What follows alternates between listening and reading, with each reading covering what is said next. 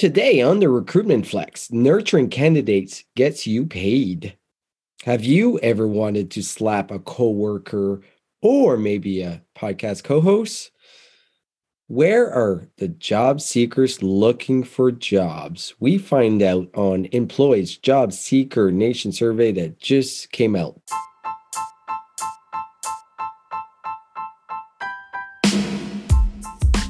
Welcome to the Recruitment Flex with Serge and Shelly. I'm Serge. And I'm Shelly. And we talk all things recruitment starting right now. Welcome to the Recruitment Flex. I'm Serge and joined by my lovely co host, Shelly Billinghurst. She, she's Aww. the best thing in the world, right? Oh my God. Serge, thank you. Thank you so much. Yeah, I must say, it's pretty hard to get the smile off my face these days. And it's not for the reason you think. So just don't even go there, Serge. Everything is coming together. Yeah, your your world is just rocking, right? It really is. And I'm having so much fun and I'm doing what I dreamed that higher value would become as a company and the work that I'm doing is exactly the vision that I had. So I like my cheeks hurt. I can't stop smiling. I'm just do you know who's smiling too? Who? Oh, Adam yes. Gordon. Yes. Oh my God, right? Adam Gordon is smiling uh, a really big smile today. Oh, so, for those who don't know, Adam Gordon has been a mm-hmm. guest on our show a couple of times.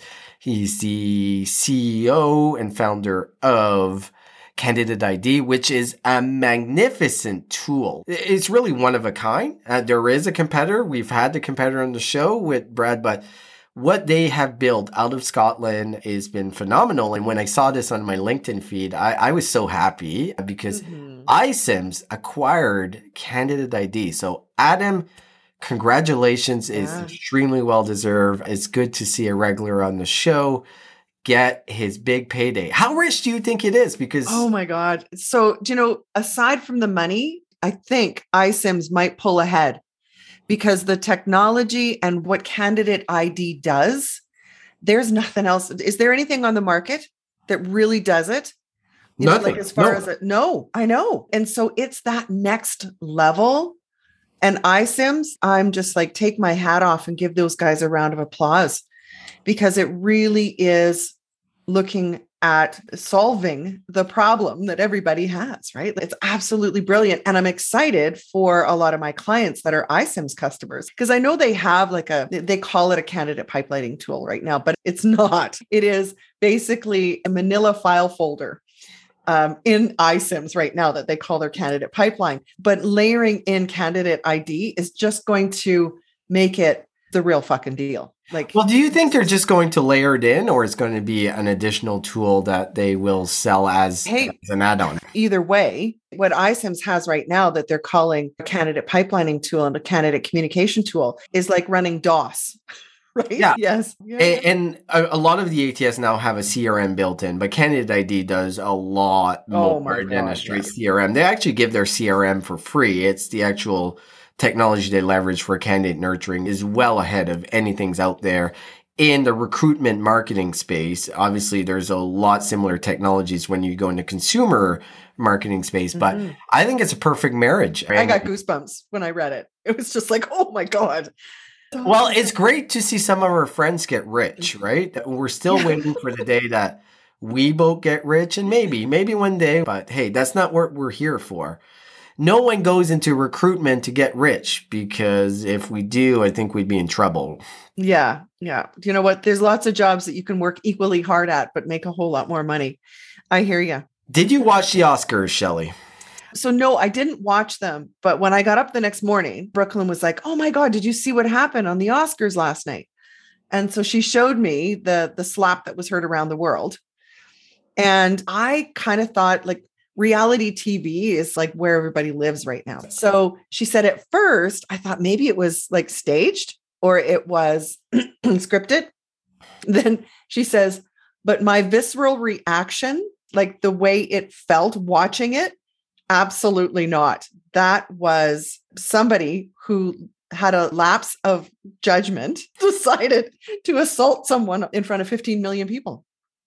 Isn't crazy? So I'll tell you what happened to me. I, I, looked at Twitter and that's all Twitter was about. What the hell is going on? Because I thought it was a skit. Then they showed the video of him going on stage, slapping him, and then sitting down and saying, Get my wife's name out of your mouth several times, screaming. The whole thing was so fucking odd. So, first of all, he says the joke and he's laughing. Then suddenly she doesn't have a really good reaction to it. He sees it walks on stage. Chris Rock, in my impression, and I don't know, leans in thinking he's going to give him like a little tap as a joke, but literally slaps him really hard. But I'll tell you, Chris Rock is a champ. He didn't even flinch at that. He and he kept it going. I, I gotta say, maybe the joke was inappropriate, but let, let's. Are we? Like, what are we? Like, it's a friggin' joke. And how did the camera know to pan immediately to Jada Pinkett Smith? Because it did. After it happened, it and she kind of rolled her eyes. And the joke was so fucking obscure. You yeah. know what I mean? Who would even make the reference? Because the first reactions were kind of like, uh, are we supposed to laugh? Like it's yeah. a really obscure reference to something that very few people will immediately go, oh, I know what he's, oh, how's that funny? That's kind of what made me think this is like the perfect conspiracy that it was scripted. I, don't think it's scripted, obviously, at all anymore. And want to no, get your okay. thoughts. How is this acceptable? I was thinking about what would happen in this type of situation in the world of work. What would be the reaction? The evil HR lady actually yeah. wrote an article in Inc. where she talks about it. I don't know how it correlates because it's not really in the realm of work, but I'll give you a scenario. Someone at work is doing a presentation and does a joke about one of the employees, and the joke might have been inappropriate. That employee walks up and slaps the employee that did the joke in the face. Are they going to be allowed to go back, sit at their desk? What would happen in that case, right. Shelly? Yeah. And so, given that scenario, you got to back it up with, first of all, you know, making inappropriate jokes. You know what? Especially at work. And you think you're funny, but you're really an idiot. Yes. You, you got to know your audience. You got to know your place and time.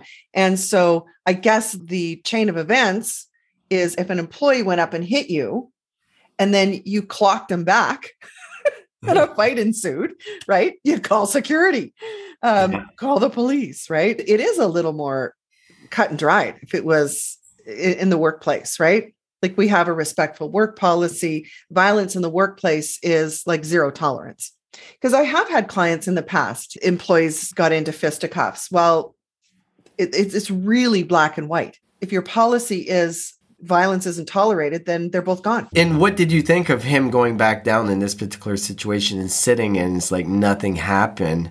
Do you think that was appropriate? That's what's so shocking. And that's why everyone was paralyzed. It was like nobody knew what to do. But yet we all just witnessed somebody being assaulted. It was equally cringeworthy to listen to Will Smith accept his award and try and backpedal and make excuses for what he just did in the context of accepting this award. Didn't you think? Like listening to him try and throw out all these platitudes and stupid ass excuses. He, he should not have been there for the rest of the show. He should have been actually arrested, even though Chris Rock didn't want to hassle. But that video is going to live in infamy of yourself getting slapped on stage. So Chris Rock, maybe the joking is appropriate, but it wasn't that inappropriate. Reading this article from uh, the evil HR lady and her overall verdict on it, I have a really fundamental issue with one of the things that she said here. So the overall verdict would have been fire Will and counsel Chris.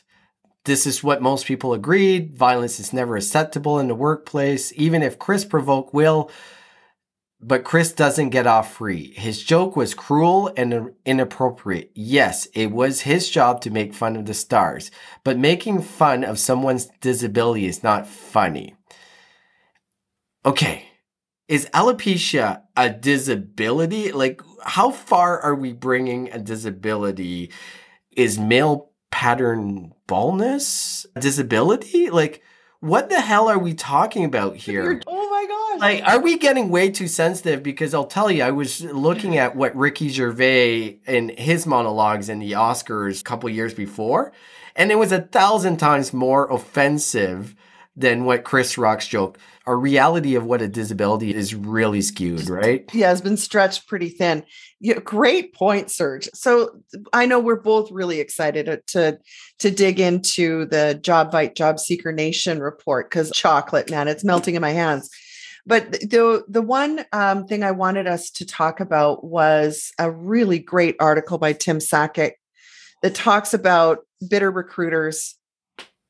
And if you're a bitter recruiter, what kind of people do you think they're going to be recruiting. I loved the article. What did you take away? There's a couple things, and I think what his viewpoint makes complete sense. And right now, there's around 40,000 recruiter openings on LinkedIn only, and this is only in the US, right? So yeah. a lot of companies are very desperate for recruiters and dealing with recruiters that are not very good at their job, or in some cases, just hate their job but are doing it because they need the money. If you had uh, a salesperson that was miserable in their job, how well do you think they're going to interact with their potential clients? It's a very similar situation when it comes to recruiters. And in all fairness here, I think a lot of organizations need to take a look at it. Recruiters have been abused in the last year. Like the amount of workload, what the expectations have been has gone up dramatically. A lot of organizations try to make it easier for them. Some have done nothing. So you're seeing a lot of recruiters that are, are pretty sick of being recruiters, and that is cascading down the market as far as how they're going for candidates. And Tim makes the argument here that I rather hire someone with no recruitment experience but loves the company than hire someone with experience that's just a bitter recruiter I, I, get it. I think recruiting is something that you can train and you can nurture and you can bring them up to be a good recruiter. It mm-hmm. does take more time.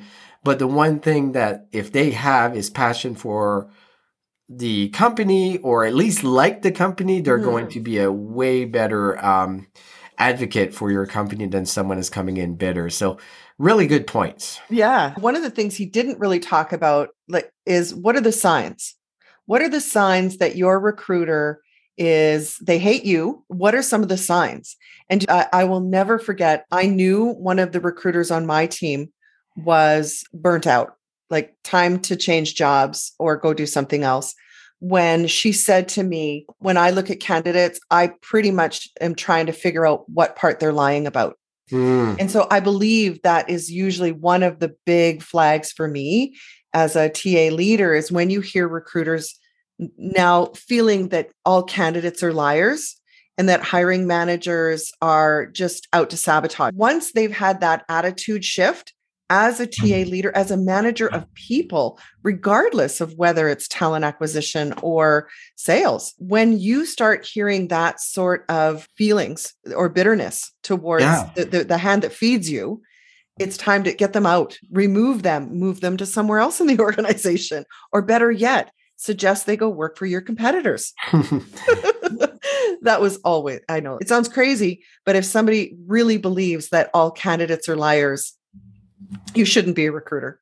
And yet are signs, Shelly, that you should be looking at? Yeah, that they hate the hiring managers, right? When they start um, complaining to others about you're not going to believe what he said to me as soon as you hear that sort of rumblings happening it's like a, a mold growing somewhere man get out the bleach when you hear them um, saying oh my god have a little respect like god they just asked me to recruit 10 more people versus a true recruiter fucking high fives all around the company needs to hire four more people. Our business is so successful, they need five or maybe they need 50 more people.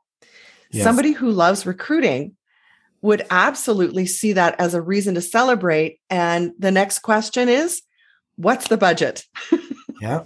right? How are you going to help me do this? Because, you know, if a hiring leader just says, Oh, I need 50 more people, and you go, Great, that is like 100% more than last year. Great news.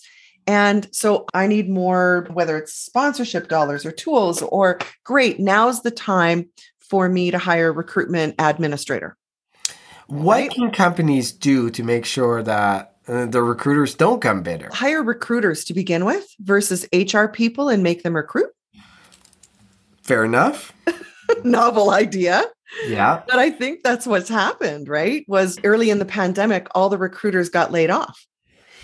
HR people stayed on because somebody had to deliver the bad news. Somebody had to manage the people side of it, right? Now things start have come back online in the last mm-hmm. 12 months. And up until recently, like January, it was HR people trying to keep the wheels on the bus. Yeah. But they aren't recruiters to begin with. And like you said, I'd rather hire somebody who loves the company and teach them, give them the tools because they will never run out of gas if they're doing something they love. I'll tell you, I don't know if I ever told you the story of how I came into recruitment. I had no background, knew nothing about recruitment at all. I was just running a retail operation, like multiple retail stores for our very large company. And I, I just love recruiting for those stores. Like it's just I wanted to have the best possible people. So I would go out. I'd go out to other retail locations, try to recruit their staff. I was pretty aggressive. And when the role came up, not knowing what I was getting into it, but I, I just loved the company I was working for. And my hiring manager who led uh, recruitment for the organization didn't even hesitate in hiring me. He's, I know you don't have the experience. I can train you on recruitment. You have everything else. You have the knowledge of the company. You have the passion for the people. So 100% agree. I would look at that before hiring yeah. someone externally because they have the experience. The other thing I think organizations can do, and this has been sorely lacking, almost every talent acquisition, every recruitment organization I've seen is they don't train their recruiters. They don't invest in continuous learning for those recruiters being able to better do their job. Part of it is no one understand what really recruitment, how you do it. It's not rocket science, but unfortunately, mm-hmm. a lot of organizations don't know anything about recruitment. They just hire a recruiter thinking, okay, got that covered. We yeah, got a recruiter. Check. We know how to recruit right now but no one is investing in the same way that we're investing with sales. Mm-hmm. We're investing tons in organizations in sales training, and, and it makes a lot of sense because it affects the bottom line. That should be exactly the same to recruitment. You should be investing in recruitment training almost as much as anything else in the organization. You're going to have a lot happier recruiters if they know how to do their job right. So, does this not go back to something you've said even in your Disrupt HR talk? Remember, recruitment should report to the chief revenue officer. How about that? Or supply chain. Because the fact that they are in HR and we're just supposed to, by sheer osmosis, somehow know best practices and how to do this and pick up a book and learn it yourself, versus if you reported under the same area that sales does and marketing and recruitment, yeah. They're all revenue generating. And if people don't think that talent acquisition is not revenue generating, you you have not lived the last two years. Well, you're not connecting the dots. No, it's not a hard dot to connect. No, it's not. No, it, no, it's, it's really not a hard dot to connect. Yeah, the other so, thing that I think is one of the things that organizations can do to make sure that recruiters are in a good position, they're happy, they don't become bitter is your fucking stupid processes that just don't make any sense of six, seven interviews and you need to have all this information at this particular point or it doesn't move forward. Then after the fact has to go through a compensation committee if the range is 5k above it. Like all of these things in the current environment is really going to put the recruiter focus on things that they don't excel at they excel at relationships. They excel at relationships with their hiring managers and their candidates. Now we're putting all these roadblocks that HR has felt that we need to put in place based on compliance. You're putting roadblocks in front of a recruiter, and there's nothing more frustrating for a recruiter knowing that we don't need to do that. We just do it for the sake of doing it. And when I ask why we do it and to improve it, it basically the word comes back no we can't. This is our process. Look at your process to make sure it makes sense and it's a good experience for the candidate and something that the recruiter can navigate and really explain to the candidates that it makes sense across the board. What's your thoughts on that? You're right. Questioning your process and asking why we are doing it this way, especially like when you talk about seven interviews, I think I got a rash. Jesus, seven interviews. And I know that you're speaking from experience because I have firsthand experience in that exact scenario where we have found the candidate and now we are going to um, arm wrestle over the fact that they are worth like five thousand dollars more, and it's got to go back to a committee. Oh dear lord! Like, come on. So yeah, it is remove and stop doing processes because you can't um, get your head around the fact that there's another way. I think that maybe goes back to did you hire the right people in recruitment to begin with? Because a, a great recruiter, and we talked about this on our last show, right? What are the characteristics of a great recruiter? They can think creatively it was one of them. You can still get the information that you need, but why are you asking it maybe at this step in the process? Why do you have to ask it up front? Can we not ask it at the end? Why drag a thousand people through a shitty process like the register before you apply? Oh my God, it still makes me crazy. The um, need for recruiters is not going to go down. So, as yeah. organizations are looking and struggling to hire them, I, I think they have to look at all the impacts. The, the, I'm not even going to mention this one again because people are going to think just shut up with uh, Serge with this. Is the technology. If you have really crappy technology, yeah. it makes the life of a recruiter so much harder. So look at all those elements: your process, mm-hmm. your technology, just overall your training.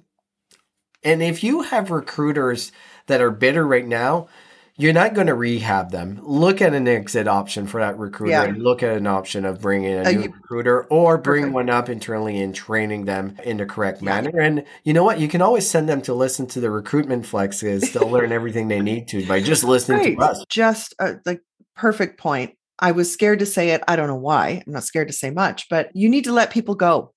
And in this market where we know that there's 40,000 job ads open right now on LinkedIn for re- recruiters, they'll find another job.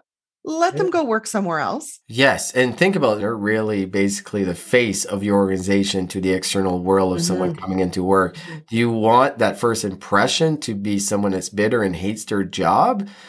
Want to move on to 2022 Job Seeker Nation Report. So, for everyone to know, Jazz HR, JobVite, and NXT Thing, which is an RPO, have all joined in one company called Employ. JobVite has been doing this survey for a couple years, and there's a ton of information. A lot of it, we've talked about it before on the show. It's very similar to the Appcast report. But there were some key things that I really want to drill down because I think it's new information or it's information that is fascinating to me. And I'm going to jump to slide 12. And so for everyone listening, we'll put the link that you can mm. download it on the show notes. But one of the things when we look at how candidates want to get contacted and what they did is they look at 2022 and then what their results were in 2020. Mm-hmm. And there is a lot of difference. So what is the preferred communications channels with a recruiter? This is coming from the candidate side, right? Mm-hmm. So in 2022, we had email at 28%. We had phone call at 28%. Then we had in-person meetings. So that could be over Zoom. That's 26%. In 2020, emails was 44% as the preferred method of communication, and it's gone down to 28% in that time. Uh, 2020, phone calls were 25%. It's gone up to 28%. That's a little bit of a shocker and in-person Zoom meetings was 17%, is now 26%. Anything surprise you here, Shelly? Put this in context of just how vast of an audience that Job Seeker Nation report is drawn from. So, this is by no means representative of only hourly workers or only uh, white collar professionals, right? This is a really huge yeah. uh, survey that they do. And there's very few like it other than obviously the Appcast. What I love about Job Seeker Nation is it is just that it is from the job seeker perspective, which is all recruiters know that's 50% of our equation. Did it surprise me? I wondered why they chose 2020 because the world went to hell in a handbasket in 2020. What I loved though was text messages because 42% of workers that received a text message from a recruiter to schedule an interview. And of those 42%, 56% said they would prefer this process for scheduling an interview over an email or a phone call. What that tells us is and as we know that there are certain job families that are live on their phone and others other roles where you are always in front of your computer, whether you work from home or at the office. That I think was very interesting. Do you know what was very shocking to me? So I wasn't surprised by that because uh, honestly, I don't want to talk to anyone. So if you want to send me a text message, I know, but you're just a certain demographic. I know, I'm right. Not, yeah. But I, I love text message. I hate emails uh, because emails is too long form for me. I, I think my attention span is from Slack. I, I, I need to be able to answer in one line instead of having to do a formalized email response back. But what the interesting part here was when we talk about how they want to be communicated with moving forward, like emails, phone calls, texts were way above the one method that all recruiters are using is gone out of style. It's LinkedIn messages. So LinkedIn oh. messaging is the lowest of the methods that candidates want to be reached out of. Shocking, surprising, because this is pretty important data uh, to me, especially how many recruiters they have one outbound strategy and it's LinkedIn InMails. Um, wow. Okay. Like I'm speechless. It, it depends which way you look because, like I've said before, I think whoever was the sales team for LinkedIn, certainly here across Canada, they've gone gangbusters with selling these unlimited postings and leading uh, corporations to believe that that's the best way to drive traffic to your jobs. Yeah, but we're talking about InMails here. We're, we're yeah, no, I know because the assumption is you would communicate with the candidates over InMail. Yes. And the fact is, Jesus, I don't need another place to try. I've got my instant messenger, I've got text, I've got WhatsApp, I've got like Jesus Christ. Who's you have WhatsApp? Really? Of course, I use it all the time. Oh, uh, you have kids, right? Yeah. Okay. Yeah. But you think about like how many recruiters do you know that their outbound strategy is LinkedIn InMails and what candidates are telling us? We don't like that. So I guess for recruiters that do leverage LinkedIn email InMails as their primary source, maybe you should take a look at that because it's a very valued point here that mm-hmm. candidates are not crazy about getting those LinkedIn InMails. Let's skip a little mm-hmm. further, and uh, I do want to dig in on a couple other things. So, workers are telling us where they want to find out about job openings. Yeah. So in 2010, I went into the job board world. I joined a company here in Canada called Workopolis. And one of the first things that I would hear from many th- people, and probably even from you, Shelly, is job boards are dead or job boards are dying. No, just the job board you were working for. Well, Fair enough. I've never said job boards are dead. Maybe not I said, you. I said Workopolis is not sending us any candidates, man. When are you going to fix your technology? But anyways, the point doesn't go away that a lot of people have been saying that job boards are dying for many years. But in this survey, it makes it really clear that the number one place that job seekers want to go to find jobs, and I've seen this in multiple surveys, is online job boards. It's one place where jobs are organized. They know it's real, or in most cases, it's real. There's exception. There's so many bad job boards that just recycle jobs, and it's kind of job arbitrage uh, that's going out there. Mm-hmm, mm-hmm. But the trusted job board or job aggregator is the place they go for look for jobs.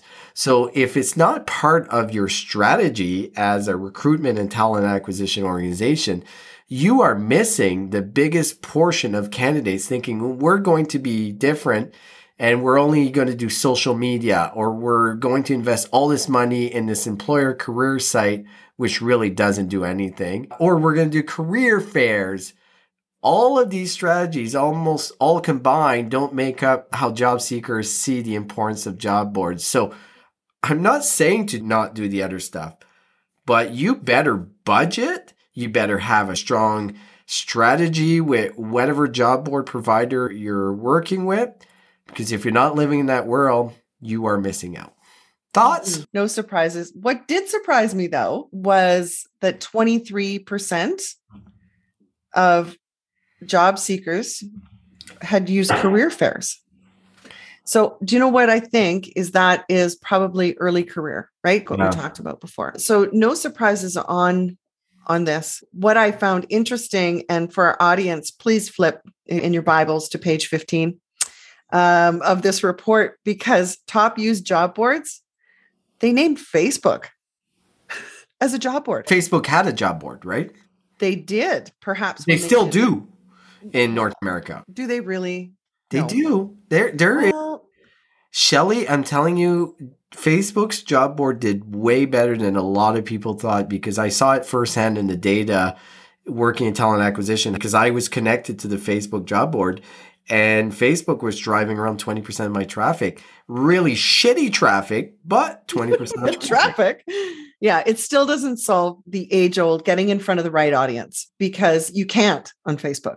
You just can't. You can blanket large communities, much like hiring a helicopter to fly over uh, the Costco parking lot on a Saturday.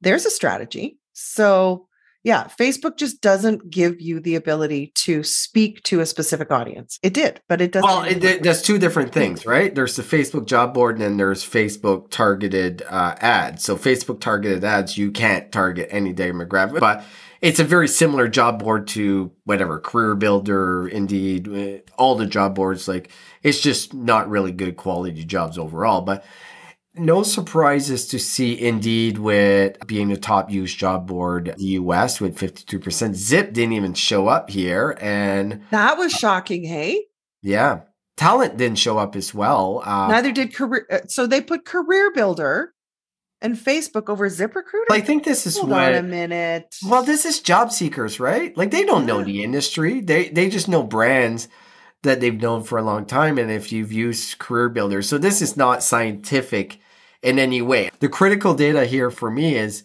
candidates are telling us that they are going on job boards to look for jobs. Mm-hmm.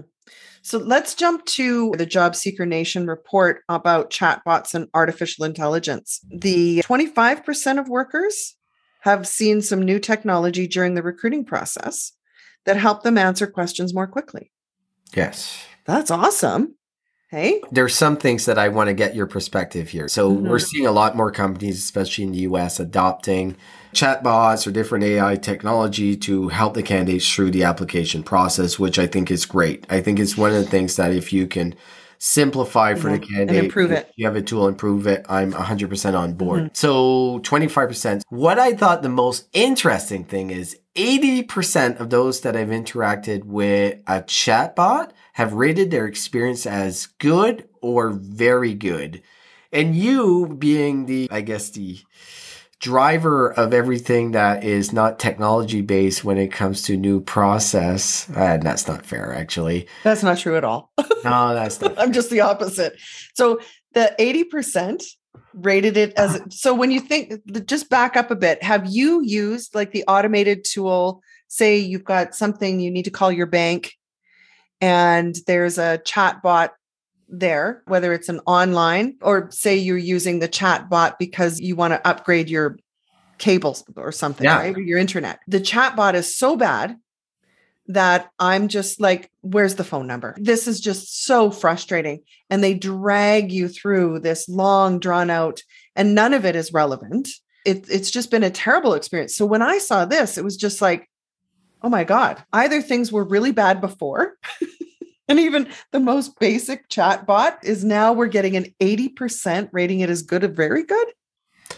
Okay. So it must mean that it was really bad. I've had good experience with chat bots when it comes to cable or like exactly the circumstances that you just mentioned. But I've had very bad experiences just like, oh, screw this. I'm just going to pick up the phone. Or if you want anything from your cable or phone provider to get resolved quickly, just like at them on Twitter and they'll respond to you within 10 minutes. That's that's the trick to get oh, done, right? Okay. Because that's visible. It's visible to the world yeah. and they they react usually very quickly. I've never actually implemented a chatbot in any talent acquisition that I've led. I've thought about it, but fortunately I've had really good ATS that the process and we've been able to simplify that I didn't see it as a primary driver of what we needed to do. But I've seen them work and I would say they are pretty simple. And the types of questions they help to answer are pretty simple. So you don't need really complexity at this part as long as the chatbot kind of guides you in the right direction and answers the questions you need. So, yeah, I, think the recruitment ones do the trick, right? I, I think overall they're generally good. Yeah. And if you just need a, quick question answered, do you offer relocation for this role? Should I even apply?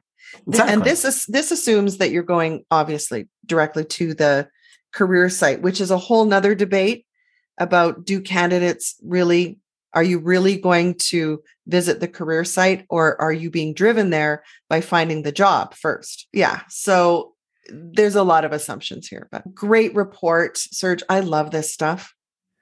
You know, I really do. I love reading these and the numbers they throw out there, like nothing adds up. So I don't know. You got to read the fine print of how they came up with all this, but it does yeah. give us some really good information that is today, right? Not 2015. I think there's a ton of information out there and having some actually um, survey data that gives us an idea of is a snapshot of what's going on in the market. So I, I recommend everyone that goes and downloads it and reads it. If you're in this space, it's critical information that you can bring back to your organization of what the current landscape of recruitment is and the current landscape of work in, in general, like what is happening.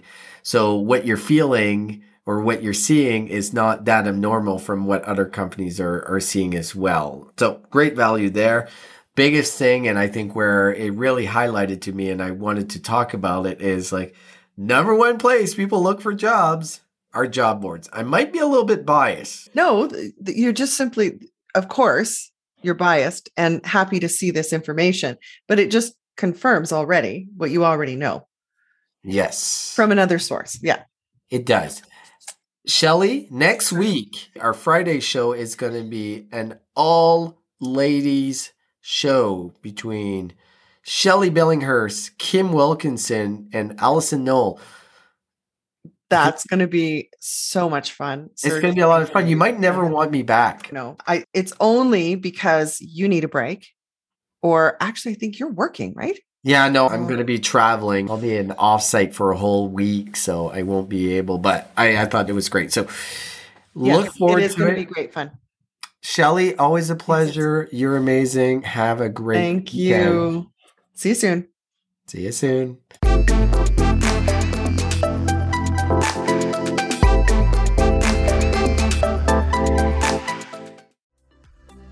Imagine how fast we could solve the world's biggest problems if more SaaS startups would gain traction sooner.